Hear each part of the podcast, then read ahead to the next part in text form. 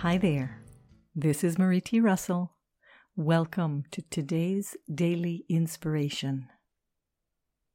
The focus for today is what is true for me?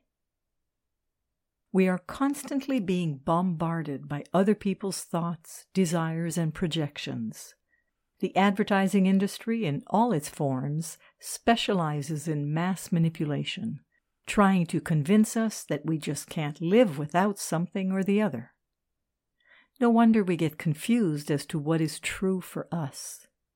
Do we really need the newest iPhone, the newest model of whatever it is we're being sold? Do we really need to avoid carbs at all cost?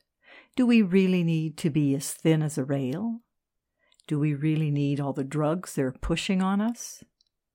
Are we really supposed to be happy all the time? Perhaps, in order to be clear about what we want to create in our lives, we need to be aware of what is true for our own self.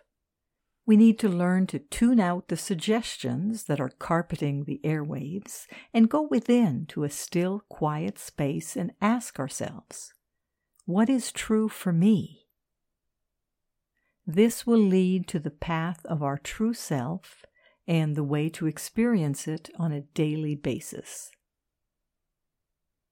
Today's focus is excerpted from Sunday's episode of the InnerSelf.com article, Where Do We Go From Here?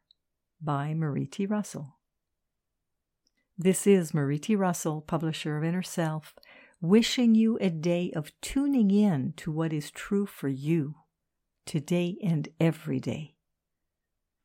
Join me again tomorrow for the daily inspiration and focus of the day. Today, we ask ourselves, what is true for me? Wishing you an insightful day.